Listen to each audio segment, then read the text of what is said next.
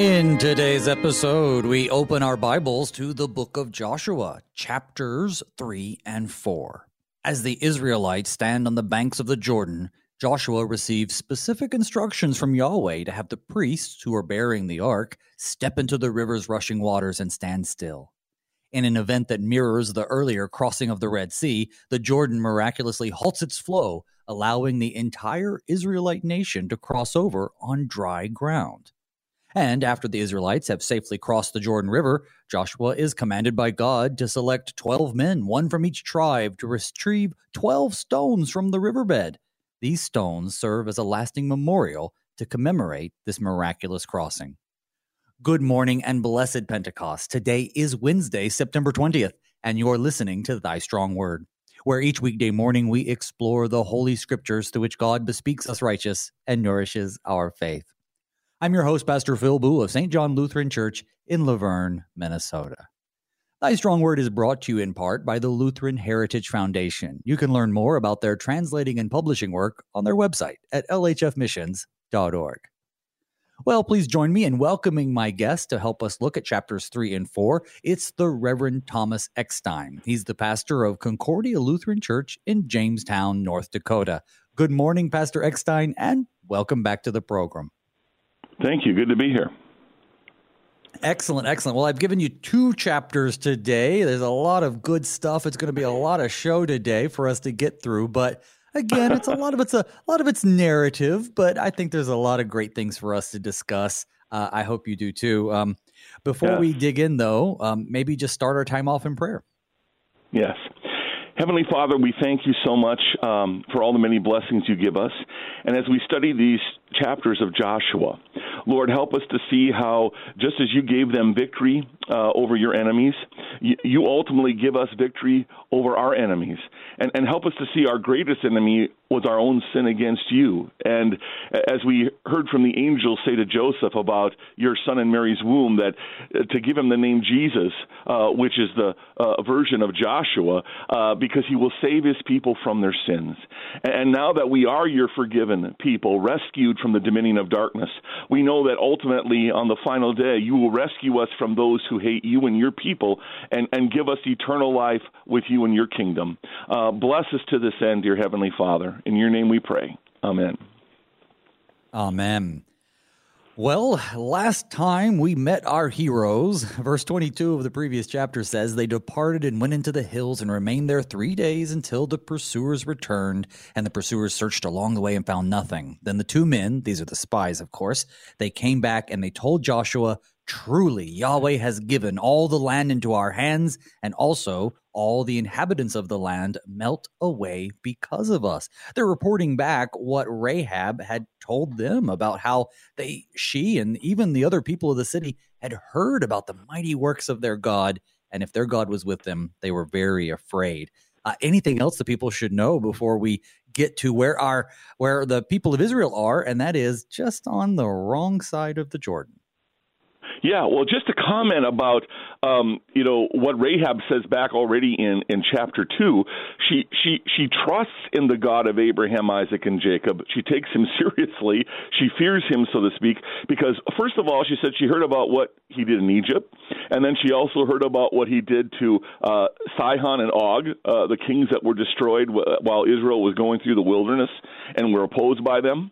And uh, this helps us to see uh, once again that our Christian faith is not based on fairy tales, uh, uh, uh, Aesop's fables and the like, but but these are God's acts in history that people witnessed. Um, people in Egypt, both the Egyptians and Israel, witnessed God's uh, plagues and and other miracles that he did. The pillar of fire the pillar of uh, cloud the the parting of the red sea that rahab mentions. And then she also uh, heard about god's actual dealing with sihon and og. And and so what does this tell us? There were eyewitnesses of these miracles of god and then others heard about these eyewitness reports. And and so just as we have um, historical basis for christianity based on the eyewitnesses of the apostles and and many others who saw Jesus after his resurrection when he remained on earth for 40 days after. But here, even in the Old Testament, we see that there's eyewitnesses of God's acts in history. And I think of what it says, you're going to be reading this, but at the very end of chapter 4, let me just read the last couple verses because it ties into this. Mm-hmm.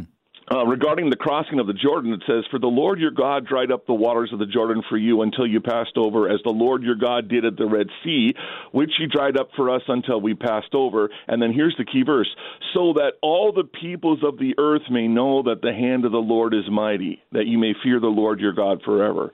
So here we see that God has performed certain acts in history that, that were witnessed by many precisely that the whole world might trust in him and receive his salvation. And I think we need to keep that in mind as we go through these two chapters today.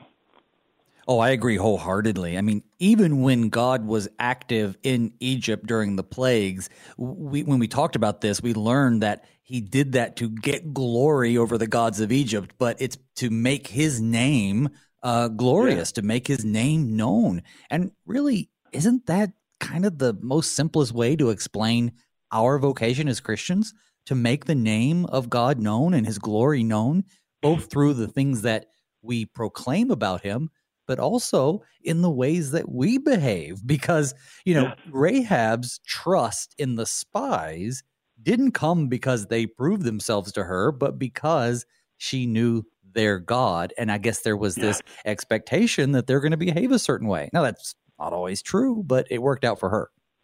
Yeah, and like Rahab, even though maybe we didn't witness God's acts in history ourselves with our own eyes, neither did Rahab, but but she heard of others that did. And so, like today, we can talk about how again, uh, Christian faith is not a uh, uh, a historical fairy tale. Um, there were people, the apostles, many hundreds of others who were eyewitnesses, and, and the New Testament even talks about this. And so I, maybe I or you or other Christians haven't seen this with our own eyes, but we can point people uh, to others in history who did, and that's exactly what Rahab does here. So we can be modern day Rahabs in that regard. Well, as we move into our text today, chapters three and four is going to talk about Israel's entrance into the promised land, right? The the actual going in the promised land. Boy, they had been waiting on this. And anyone who uh, attempts to read the Bible from Genesis um, straight through, which by the way is a rookie mistake, but anyway, um, they're probably eagerly waiting for this moment too in Joshua three. Let's uh, let's just get into it. I'm going to read from the English Standard Version. Then Joshua rose early in the morning, and they set out from Shittim.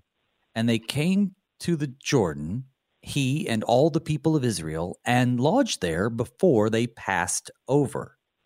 At the end of three days, the officers went through the camp and commanded the people, quote, As soon as you see the ark of the covenant of Yahweh your God being carried by the Levitical priests, then you shall set out from your place and follow it.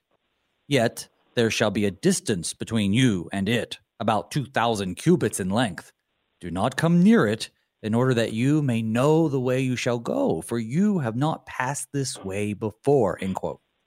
Then Joshua said to the people, quote, Consecrate yourselves, for tomorrow Yahweh will do wonders among you. And Joshua said to the priests, quote, Take up the ark of the covenant and pass on before the people. So they took up the ark of the covenant and went before the people. All right, let's take a pause right there at the end of six. What stands out to me, brother, and, and I'm sure you have some really good insights about this, but just what stands out to me is this distance they have to maintain between the right. ark and, um, of course, themselves 2,000 cubits. But but yes. he tells him why. He tells him why. He says so because you've never been this way before. But I think there's also inherent in this a a holy ground kind of stuff. This is a this is a yes. solemn observance of what's going on. Uh, t- take us right. through it, brother.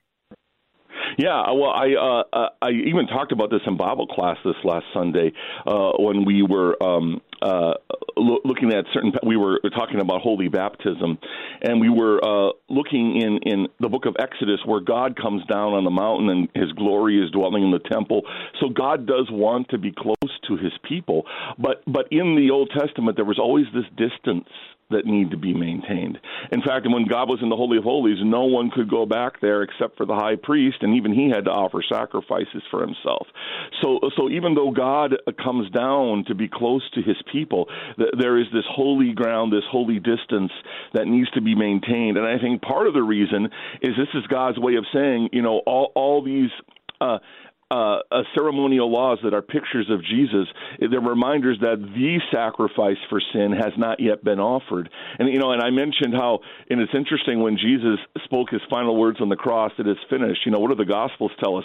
That that curtain that was the the divider, you know, uh, in front of the Holy of Holies, saying, "Don't don't enter, don't come back here."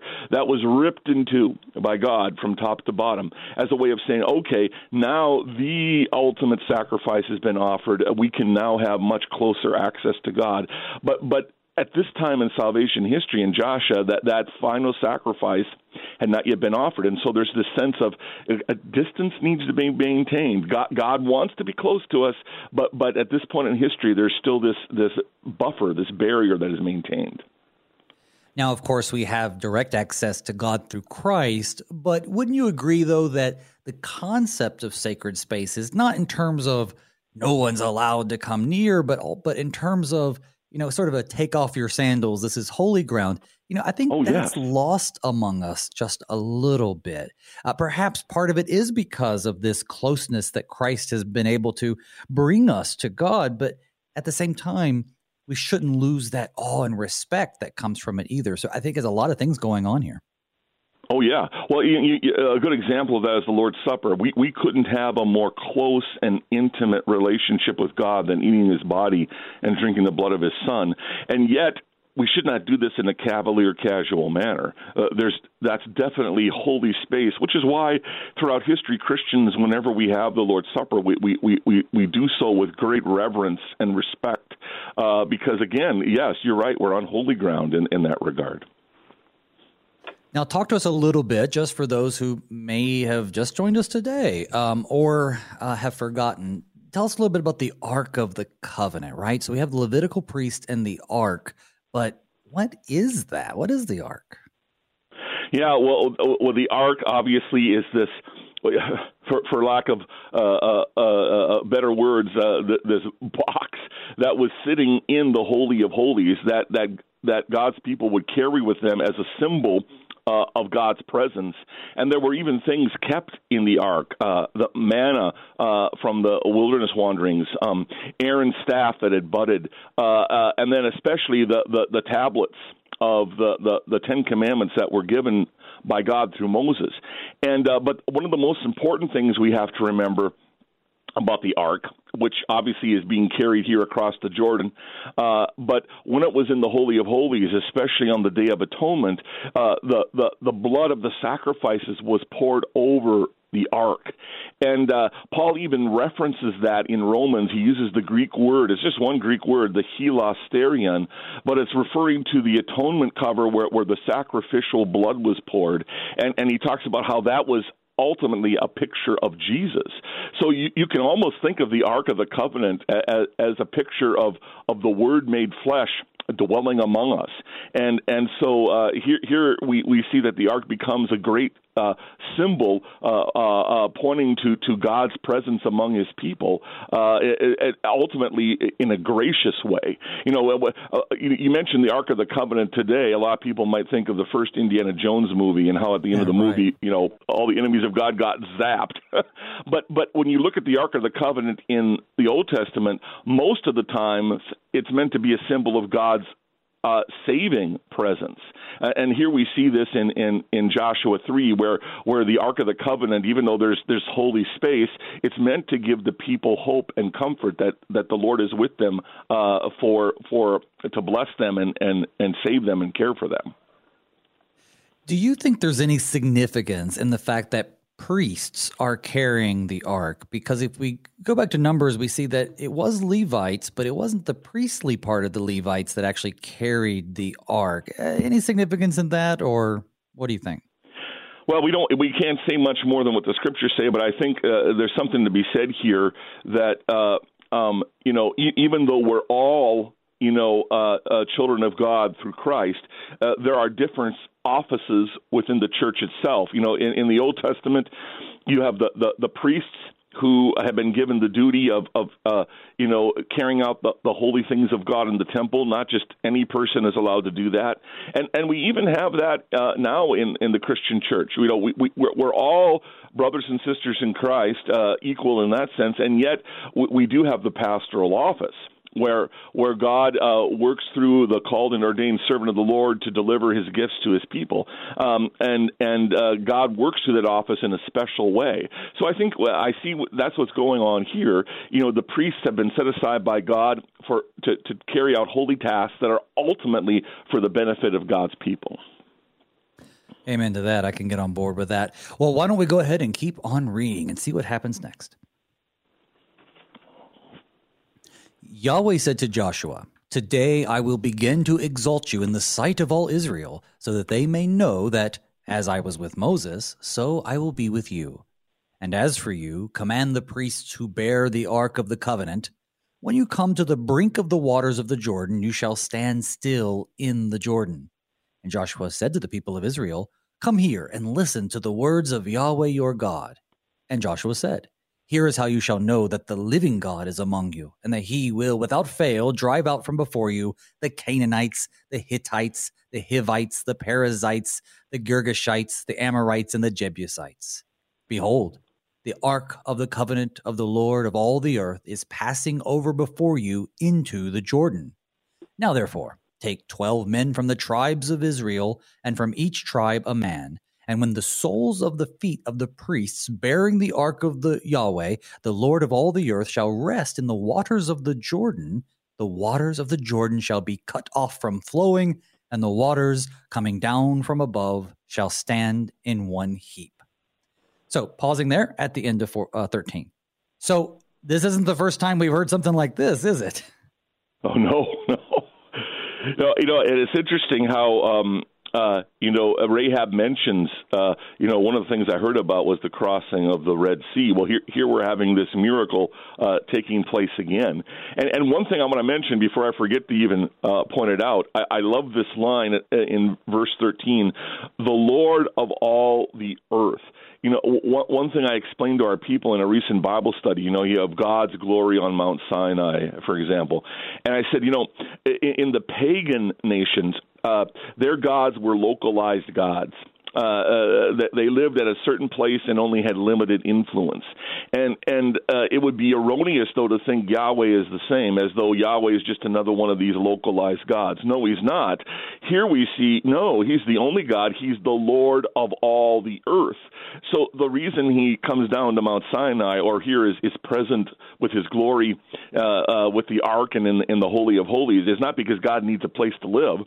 Uh, God's the Lord of all the earth. You know uh, when when when we read this in light of Genesis, He's the creator of all things. Uh, but but God has come down to be near us. We think of John one one, the Word made flesh, who's the creator of all things, comes down to be near us. So I always like to point that out too. That that not only do we have this miracle here, uh, you know, that, that is similar to the crossing of the Red Sea, but this is being done not just by another one of these localized gods, but the Lord of all the earth, our Creator and an important thing to teach the people around them too as they're doing it that you know you you may think that you have this god but we have a god that's stronger. Of course he's the only god but you got to start somewhere and then our god is the god of all the earth. It's uh, yeah it's a, a beautiful testimony. Now we see them now parts of the jordan they wouldn't have needed the water to be separated to cross. There were plenty of ways to cross the jordan. It's not like the red sea necessarily uh, but in this case there's lots of reasons for why they would prefer that. There's a lot of people to cross, but God uses this as an opportunity to connect it to the Red Sea in His power. Yes. Yep like you uh, correctly pointed out, even though the Jordan is by no means, uh, uh you know, uh, the same type of huge body of water that the Red Sea was, um, uh, God still, I think, uh, performs this miracle not merely to make it a little easier for them to cross, but I think primarily just the, the miracle itself is a sign that He is Yahweh, He is the Lord of all the earth, and and He even says that again at the end of chapter four. The whole reason I'm doing this is so that people may know uh, I am God. And so, uh, again, I think the main point of this is that th- this is a gracious sign that God is giving the peoples. Oh, yes. And thanks to God for that sign. And and Joshua says, "Here's how you shall know that the living God's among you, and that He's going to drive out." And then he lists right Canaanites, Hittites, Hivites, Perizzites, Girgashites, Amorites, and Jebusites. So he he lists off all of these nations that they will be wresting the Holy Land, or I'm sorry, the Promised Land from. Um, but of course, God is going to bring the victory, and it's important. I think, you know, they just got to the point where Oh, actually, no, they haven't gotten to the point yet where they're going to be all recircumcised. But we're going to learn that there was some, I guess, uh, lapsing in their faithfulness to God over this last generation. And so it's it's really like a fresh start for all of them. At least that's how I see it. Is that how you see it too? Oh yes, absolutely. I mean, uh, obviously, as as you know, that that generation that came out of Egypt uh, because of their disobedience and unbelief, you know, they, they were cursed to wandering, and so "Oh, this is a whole new generation here. But I'm sure during those 40 years in the wilderness, uh, there, there, how, uh, what, what, how, how to say it, a lapse in catechesis, maybe. yeah, that's a good one. And, yeah, and so there's a need here to, to begin anew, to lay an, uh, uh, the foundation again. And um, one other thing I want to mention briefly too, though, I, uh, before we go on, you know, you mentioned all the Hittites, the Hivites, all, all these other nations, and and sometimes I've heard people say, well, wait a minute, I, I thought we've learned from Scripture God wants all to be saved. Well, He does. We have to remember that, that God gave these nations plenty of opportunities to repent. In fact, back in Genesis, when, when God was talking to Abraham in Genesis 15, he even says, I'm going to ultimately give you this land, but not yet, because the sins of these people have not reached its full measure which is almost like God saying, "I'm still giving them time to repent." and uh, but even even now, when these uh, rebellious nations have, have rejected God and are going to be receiving his wrath, even now there is room for mercy because we think uh, of Rahab. When she repents and acknowledges the God of Israel, even though she's not of uh, Israel, God has mercy on her. And I can't help but thinking that that if if these other nations would have fallen on their knees and repented, God would have had mercy. But but but we know many of them do not, and and so this is God's way of saying, okay, I gave them plenty of time to repent. Yes, I ultimately wanted to save them, but they didn't want it. So now they're getting what they asked for such an important point. Uh, it really is, and it's going to come up again and again as we read through Joshua because that's a a reasonable com- not complaint, but a reasonable concern from people of the 21st century. It's like, well, you know, what did these people do to deserve this? And the truth is quite a bit. And of course, we've all we all have done enough to deserve God's judgment. But reading 14 through the end of this particular chapter, which is going to be verse 17, here we go. So when the people set out from their tents to pass over the Jordan with the priests bearing the ark of the covenant before the people, and as soon as those bearing the ark had come as far as the Jordan, and the feet of the priests bearing the ark were dipped into the brink of the water, now the Jordan overflows all its banks throughout the time of harvest, it says in parentheses. The waters coming down from above stood and rose up in a heap very far away at Adam, the city that is beside Zarethan, and those flowing down toward the sea of the Arabah, the salt sea, were completely cut off. And the people passed over opposite Jericho. Now the priests, bearing the ark of the covenant of Yahweh, stood firmly on dry ground in the midst of the Jordan, and all Israel was passing over on dry ground until all the nation finished passing over the Jordan. Thus endeth chapter 3. But uh, yeah, so what, of course, God promised to do, he does in this verse. Uh, but there's a couple things here that are probably worth pointing out. Um, not the least of which, and I'm sure you'll get to it, but is the heap, the heap of yeah. water. That's that's uh, an interesting visual. It is, you know, it's interesting. I'm sure you you're aware of this very well. That that uh, others have tried to, uh, whether it's the Red Sea or the crossing of the Jordan, describe this uh, in terms of natural phenomenon. You know, but you know, I, I can't. I remember uh, talking to my people about the Red Sea crossing when I did a sermon series on Exodus. It talks about how there were walls of water on both sides you know? And it's right. like uh okay uh, how does this happen naturally? And and so you can't get away from the fact that there's a miraculous element going on here. Uh you know something so awesome that that people realize okay we can't just explain this away you know? And so uh, i find that this the comment about the heap of water very interesting in that regard yeah, I mean, I've heard everything from, well, there was a sandbar. Now I'm talking about the Red Sea mostly, but there was a sandbar, or um, it's actually iced over, I've heard. or, uh, you know, there's just all these try to naturalistic explanations. And of course, these are attacks on God and his word. Right. Doesn't mean that God can't use natural things and, and it still be right. both miraculous and from God, but yeah, it's hard to naturally explain walls of water, or in this case, the water just heaping up on itself. I, I if it was today, I'm sure everybody would pull out their cell phones and start taking pictures of it. Yes, um, exactly. In fact, I saw maybe that's the whole point of a miracle, isn't it? That they don't happen all the time. well, yeah, so exactly. they get our attention. I saw this great artwork series online, and I couldn't find it. If I tried, probably I'd have to Google it. But uh, it was uh, i guess ai images but they were of the israelites taking selfies as they as they wandered through the and it was beautifully done it really was it wasn't mocking at all it was just you know you see kind of moses with his arm out holding up his phone taking a picture but uh, very neat very neat but in any case um, the waters are coming down um, from above stood and rose up in a heap very far away well, we talked about the heap, but what does he mean when he's saying the water's coming down from above? Is he talking about like upriver? Certainly not. It's not not rain or anything. Yeah, no, I think I agree with you. I think he's talking about upriver. The, the the natural flow of the water was just miraculously stopped and you know, um, and again, there's there's a lot of things we don't know exactly how this all looked and worked, but but uh, again, I think there's a definite miraculous element that the natural flow of the river was was you know blocked at this point miraculously by God.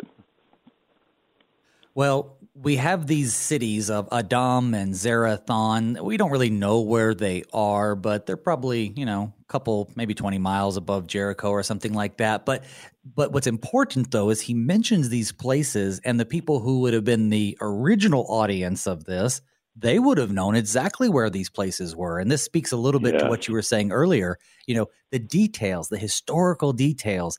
Yeah. Even if some of them have been lost to time to us, they were there to show that this is not fairy tales. This isn't symbolic. It's not a parable. This is history, even if it's yes. amazing and miraculous. Yes, and I, I love the point that it made. How you know this took place um, not far from Jericho. So imagine if Rahab heard about the crossing of the Red Sea all the way over in Egypt what had happened. Mm. Uh, imagine this miracle now happening so close to Jericho. I'm sure the the the the, the news was buzzing, and uh, again, God giving a sign not just to His people but all the peoples. Um, and I, I can't help but think ultimately that they might repent. You know, one yeah. quick comment on this. I know you're going to get to this later in Joshua, but when when God commands them to march around the city seven times, you know, I've often wondered. You know, uh, one time I thought, oh, why didn't he just go in and and why wait seven days? You just go in there and get it done. Well, I've always thought, you know, maybe just maybe, and I have to be careful here because the text doesn't say this, but maybe just maybe the reason God did this for seven days was to give Jericho a chance to repent. I mean, just like uh, Rahab, God showed mercy on her. What what if after a few days of marching, the people of Jericho finally said, "Well, we're, we're, we can't, uh, you know, rebel against the God. We need to repent like Rahab did." So who knows? But I, I can't help but think that you know the fact that God does this right in the near vicinity of Jericho is is so that they will realize, hey, the God of all the earth is here. Uh, you need to repent and trust in Him. Well, that certainly is within the nature of our merciful Lord who does desire all people to be saved. But I tell you what, right now we have to take a break. So, hey, everybody at home, don't go anywhere. Pastor Eckstein and I will keep on going, and we're going to move into the next chapter, chapter four, when we see you on the other side.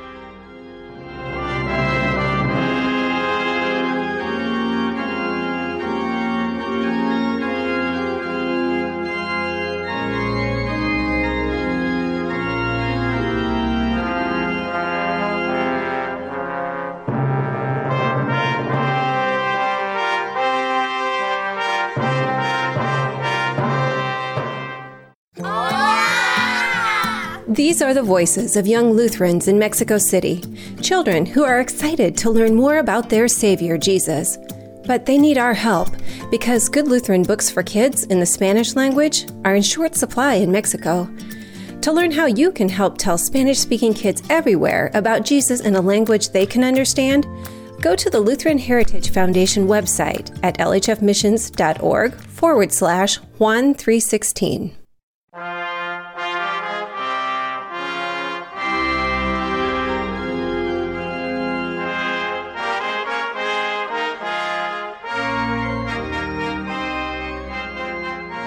Welcome back to Thy Strong Word. I'm your host, Pastor Phil Booe. With me today is the Reverend Thomas Eckstein. He's the pastor of Concordia Lutheran Church in Jamestown, North Dakota. Before we get back to our text and move into chapter 4, I just want to thank you for taking the time to be with us in God's Word. Remember, if you have any questions or comments about the show, you can reach me at pastorboo at gmail.com or you can find me on Facebook drop a note, say hi, but whatever you do, uh, reach out. I'd be I'd love to hear how you're listening to the program, whether it's over the air or podcast, online. Uh, but most of all, I just love hearing that you're out there and that you're getting something from the show, that God's blessing you through our study. Well, Pastor Eckstein, um, I'm about ready to move into chapter four, but I would be remiss if I didn't ask you: Is there anything else you want the people to know from chapter three? Uh, not really. I we have a lot to cover. Why don't we just dive into chapter four? Here we go, chapter 4, verse 1. When all the nation had finished passing over the Jordan, Yahweh said to Joshua, Take twelve men from the people, from each tribe a man, and command them, saying, Take twelve stones from here out of the midst of the Jordan, from the very place where the priest's feet stood firmly, and bring them over with you, and lay them down in the place where you lodge tonight. Then Joshua called the twelve men from the people of Israel, whom he had appointed, a man from each tribe. And Joshua said to them, Pass on before the ark of Yahweh your God into the midst of the Jordan, and take up each of you a stone upon his shoulder, according to the number of tribes of the people of Israel, that this may be a sign among you. When your children ask in time to come, What do these stones mean to you? Then you shall tell them that the waters of the Jordan were cut off before the ark of the covenant of Yahweh when it passed over the Jordan. The waters of the Jordan were cut off. So these stones shall be to the people of Israel a memorial forever. Hmm. So, uh, a lot of catechesis being commanded from God, uh, yeah. uh, something that we suspect might have lapsed a little bit in the wilderness. But uh, as is normal, God wants them to set up a uh, a memorial, and I, and I think that's interesting anyway because you know we do that too. We do it through uh, icons and images and statues and crosses and um, and even whole places are dedicated uh, to telling people about the works of God, like churches, but also uh, even you know temples and shrines. And there's all kinds of ways that we continue to do this today. Uh, but take us through this because I think that there's uh, there's some a lot of significance here that people should know about. Yeah, well, just a couple of things. First of all, uh, obviously, uh, 12 men representing 12 tribes of Israel. You have the 12 stones. And, and, and here's the importance of, of, of Old Testament Israel with the 12 tribes, just re- uh, representing the entire people of God. And, and we see that this symbolism was 12 carried over in the New Testament, too, where you have 12 apostles. And then in, in the book of Revelation, where you you you have uh, you know the the 144,000, which is uh, you know uh, uh, working with uh, various uh, uh, multiplications of the, the the number 12 as representing you know uh, God's Old Testament people as well as the New Testament church. You know we're we're all together collectively uh, God's people, and and so it, this is God's way of reminding, hey, we're not leaving anybody out here. We're we're we're, all part of the family here, and and we see this uh, in the New Testament where even the Gentiles get to be uh, grafted in and, and, and become part of this through faith in Christ. And then just one second thing uh, the importance of the memorial. Uh, obviously, future generations were not alive when this happened. Uh, future generations were not eyewitnesses of this event. But here we see it's very important that uh, God uh, stresses that they need to know about this event and remember it as as uh, the evidence that God did definitely did act in history on behalf of His people, and and we do the same today. You mentioned whether it's having crosses or or or, or we think of stained glass windows that depict biblical events, or we think of just the way our sanctuary is structured with, with an altar and then the the cross above it um, these are all reminders of God's actual acts in history, real people, real places, uh, real events. In fact, I just started a sermon series on the book of Galatians in my church, and uh, one of the things I did is I included a map uh, of of the Holy Land area uh, around the Mediterranean, showing them exactly where Galatia was, primarily because I wanted them to know, you know, what Paul's talking about in Galatia, or in this case in Joshua here uh, uh, uh as well, is not a fairy tale, but it's about God's actual acts in history at specific places and specific times. And and it's clear here in Joshua God wants future generations to know about this yeah, I think sometimes we hear these names, these terms, these places so often from, you know, just the biblical point of view and because they're not just down the road for us here in the United States, it, they do. They just become kind of uh, kind of like Charlie Brown's teacher, you know, wah wah wah wah wah. But right. the truth is, they are real places, and yeah, that's a great idea to make sure people know where they are. Um, let's keep on reading, see what happens next. Starting with verse eight.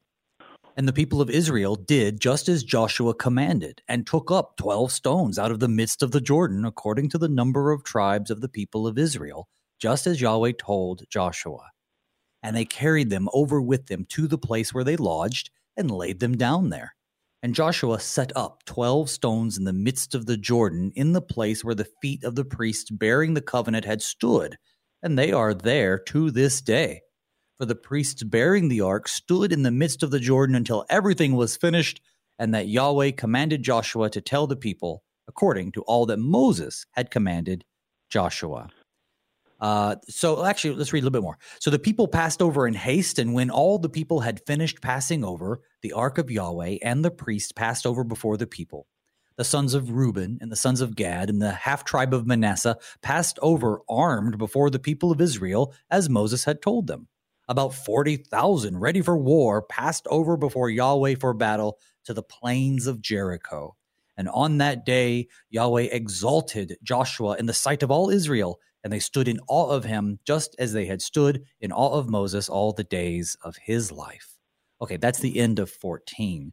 So yes. they uh, do what they were commanded to do. That's certainly part of this. But um, we Joshua sets up 12 stones also in the midst of the Jordan.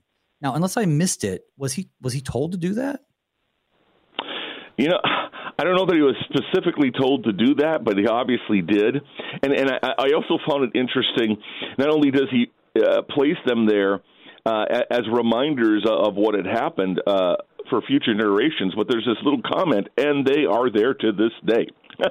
so you know, yeah. w- whenever the book of Joshua was written, uh, obviously there was this comment that yeah this happened in the past and and the uh, at least at the time this was being written you know they're still there. Now obviously uh, my guess is unless you know something I don't uh, I don't think they're still there for us to see now. But they they were obviously there at least for for a while for future generations to witness. So that that they they could know that this uh, saving event took place no, oh, yeah, I don't believe they're there anymore. But you know, as a kid, that always kind of confused me because you know I didn't really understand right. you know audiences or when it was written and that kind of thing. But you know, you just read it and says, "Oh, it's there today," and you're like, "Oh, that'd be neat to see." But of course, yeah, that was go there, see that. thousands and thousands of years ago. But uh, but yeah, but they were there for a while, and at least until the time, as you noted, that the author of Joshua could say hey, listen, once again, you don't believe me? Go check out the stones. They're still there. That's that's where it yeah. happened. And and wouldn't that, that be that also make of, a pilgrimage? yeah.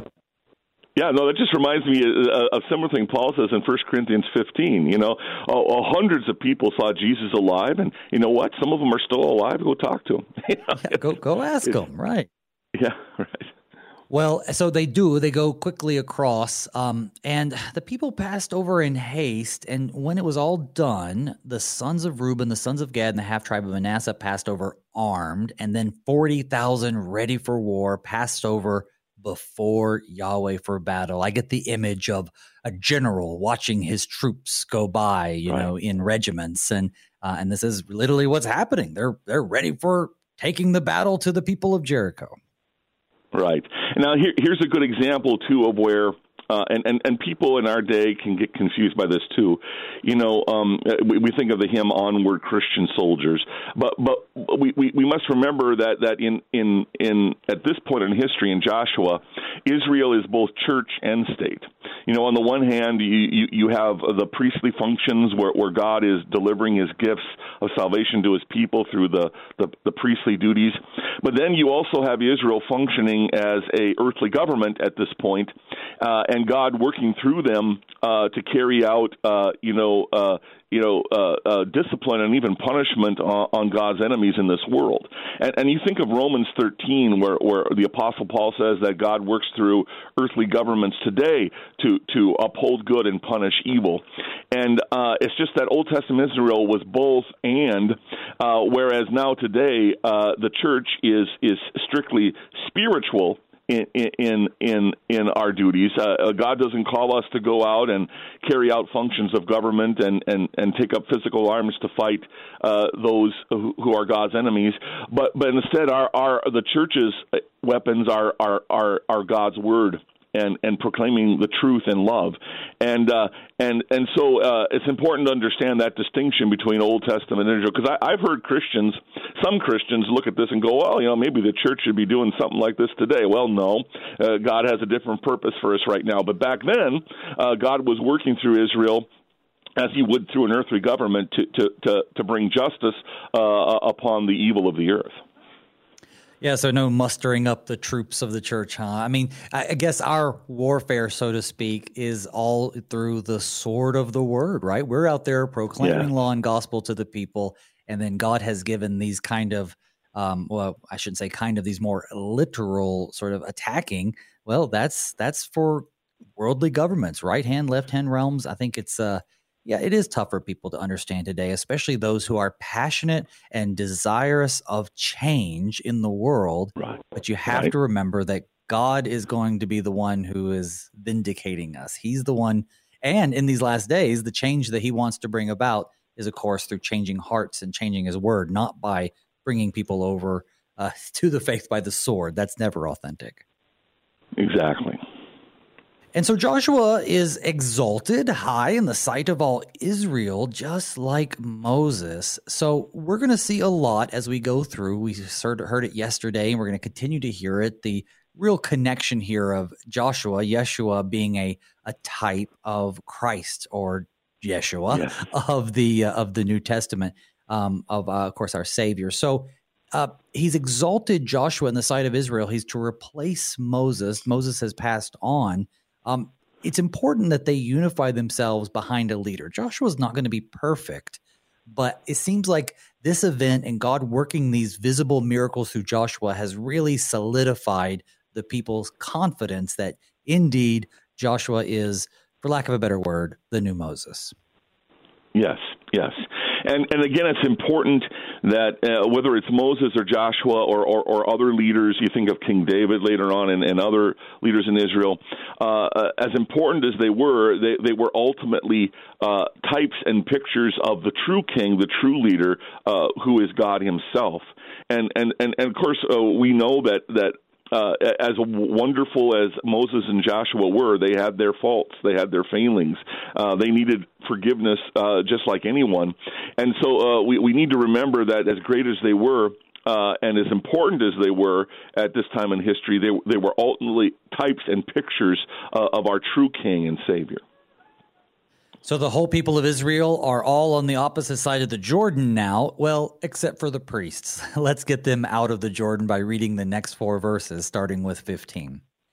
And Yahweh said to Joshua, Command the priests bearing the ark of the testimony to come up out of the Jordan. So Joshua commanded the priests, Come up out of the Jordan.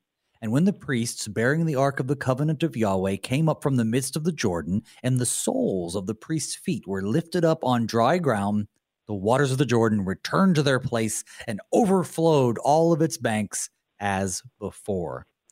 Hmm. Now, a couple things. First of all, obviously God undoes this. That would have been an amazing sight again to see it just sort of all rush back.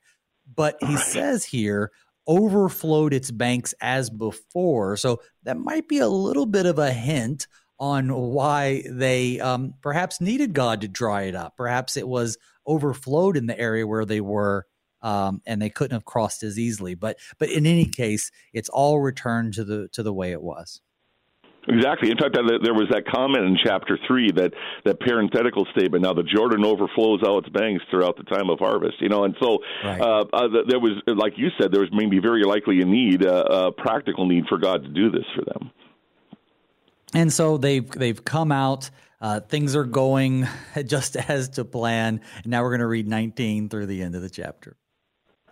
The people came up out of the Jordan on the tenth day of the first month, and they encamped at Gilgal on the east border of Jericho. And those twelve stones, which they took out of the Jordan, Joshua set up at Gilgal. And he said to the people of Israel, When your children ask their fathers in times to come, What do these stones mean? Then you shall let your children know. Israel passed over this Jordan on dry ground for Yahweh your God dried up the waters of the Jordan for you until you passed over, as Yahweh your God did to the Red Sea, which he dried up for us until we passed over, so that all the peoples of the earth may know that the hand of Yahweh is mighty, and that you may fear Yahweh your God forever. So you mm-hmm. brought this up at the beginning, where we're finally here, and that is the purpose of the 12 stones is, and the purpose of all of this is so that they may know and fear Yahweh their God. Uh, yes. Tell us about this. Uh, tell us also about fearing the Lord. It's a lesson that we can always relearn. I, I, I think that, um, well, I, I just want to hear what you have to say. What do you think? Yeah, well, you know, uh, uh, when it talks about fearing the Lord, you know, uh, obviously, in a, in a narrow sense, there is a place for literal fear in the sense that when we're sinners, you know, that realize we deserve uh, the just wrath of God, there, there, there's a place for legitimate fear, um, uh, uh, you know, th- to realize, hey, if I got what I deserved, I'd be toast.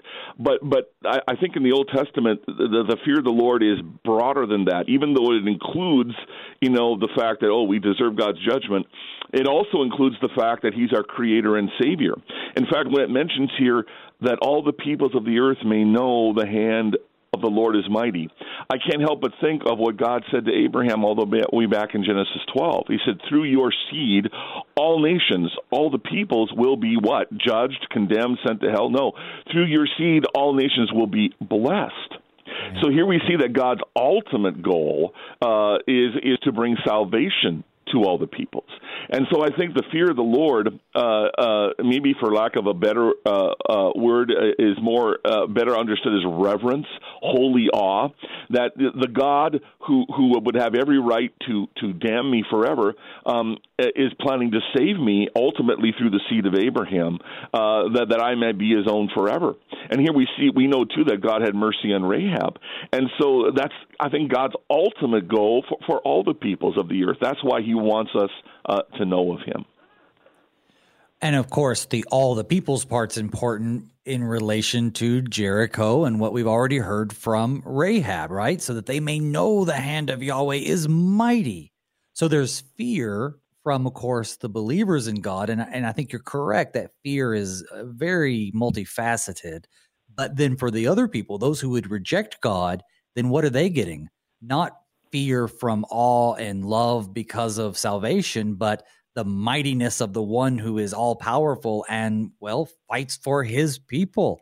And so, yeah, this is if if Rahab already said that the people of Jericho were worried about the Israelites because of their mighty God, now after hearing them the miraculous event, which will definitely get to them, that they crossed over. Oh my goodness, I, I their hearts are melting, as she said, probably. Yeah even more. Um, also, we notice that this happens, all of this happens on the 10th day of the first month. Now, that's not the first time we've heard about that either, because back in Exodus chapter 12, it says, Tell all the congregation of Israel that on the 10th day of this month, every man shall take a lamb according to their father's house, a lamb for a household. That, of course, is the Passover. So, I, again, I don't know if the if this is all intentional, but in my simplistic understanding, I see the, the angel of death passing over the people. God establishes the Passover as a feast to be kept forever. These people now, they pass over the Jordan on the same day that they have to celebrate the Passover, which began back in Egypt. And of course, in the next chapter, they're going to. They're going to have the very first Passover yeah. in the promised land. Yes, and I, I can't help but think of the connection to it. it just like he says, well, you know, uh, uh when your kids look at these stones and ask why are they there, you can tell them. Well, you get the same thing going on with the Passover. Uh, uh, uh, you know, later in Scripture, it'll say, "Well, when your children ask, why are we doing this at the Passover?" You can tell them, "Well, it, it points back to these events." So, you know, um, uh, all whether it's the, the the stones that represent the crossing of the Jordan or the Passover itself, uh, these are all. Uh, reminding future generations of God's saving acts in history that, that apply to us here and now uh, uh, as God delivers his saving gifts to us uh, in our day, 2023, um, through baptism through the preaching of the word, through through the Lord's Supper, where we receive the very body and blood of Christ. And and so uh, uh, uh God, uh, or I, I think of exactly what Paul says about the Lord's Supper. When we take the Lord's Supper, receiving Christ's body and blood in the present, we're reminded that He died for us in the past and that he will come again in the future. So, so the, uh, these these these signs are, are reminders of God's acts in history, past, present, and future. And so far as it's about uh, teaching kids or teaching future generations, we see once again where that responsibility falls primarily. It says, when your children ask their fathers in times to come. Yeah. And I'll throw in mothers too, but it's parents' responsibility to raise their children up in the faith. And that continues even into the year 2023, the year of our Lord yeah. today. Um, churches, pastors, catechists, we certainly serve uh, and obey the fourth commandment and we help parents in that duty.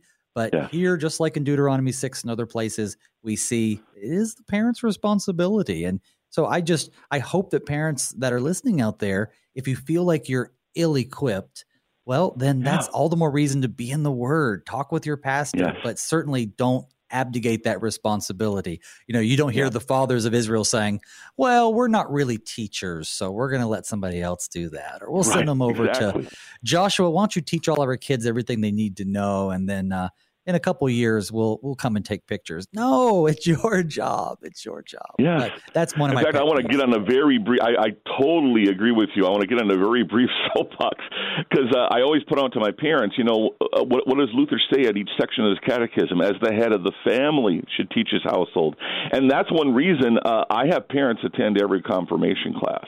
I, I, I think one of the biggest mistakes we've made uh, uh, in, in the last decades of, of our churches is is parents dropping off kids so the pastor can do it. Now, now, don't get me wrong. You, you already said it's our privilege as pastors to, to preach the word and teach kids and and to help assist parents. But that doesn't change the fact that the parents should be teaching the word at home um, uh, rather than just dropping uh, the kids off so someone else can do it. And I also think we need to change Sunday school in that regard. We have the same problem there. You know, I, I would like to see parents actually teaching their children during the Sunday school hour rather than you know dropping off their kids for someone else to do it so they can go have coffee. I mean, we we need to change these things and get back to what Scripture taught. Yeah, the parents are the primary faith nurturers of their children.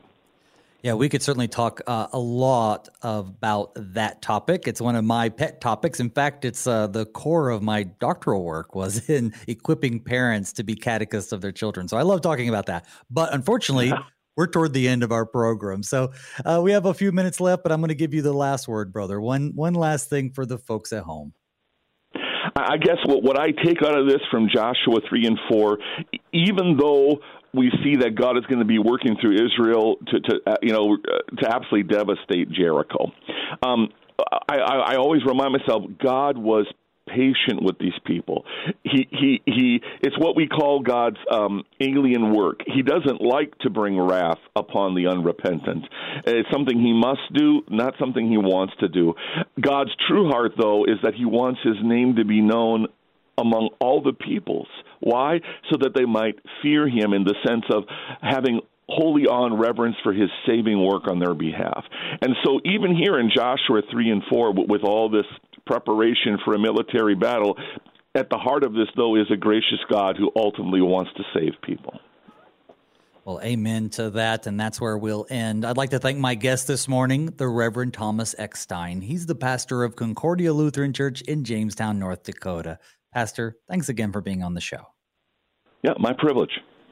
Tomorrow, join me and my guest as we explore chapter 5. Encamped near Jericho, the Israelites undergo the rite of circumcision, something it seems they had failed to do for a generation, signifying their renewed covenant with God and their commitment to his commandments as they prepare to confront the formidable city.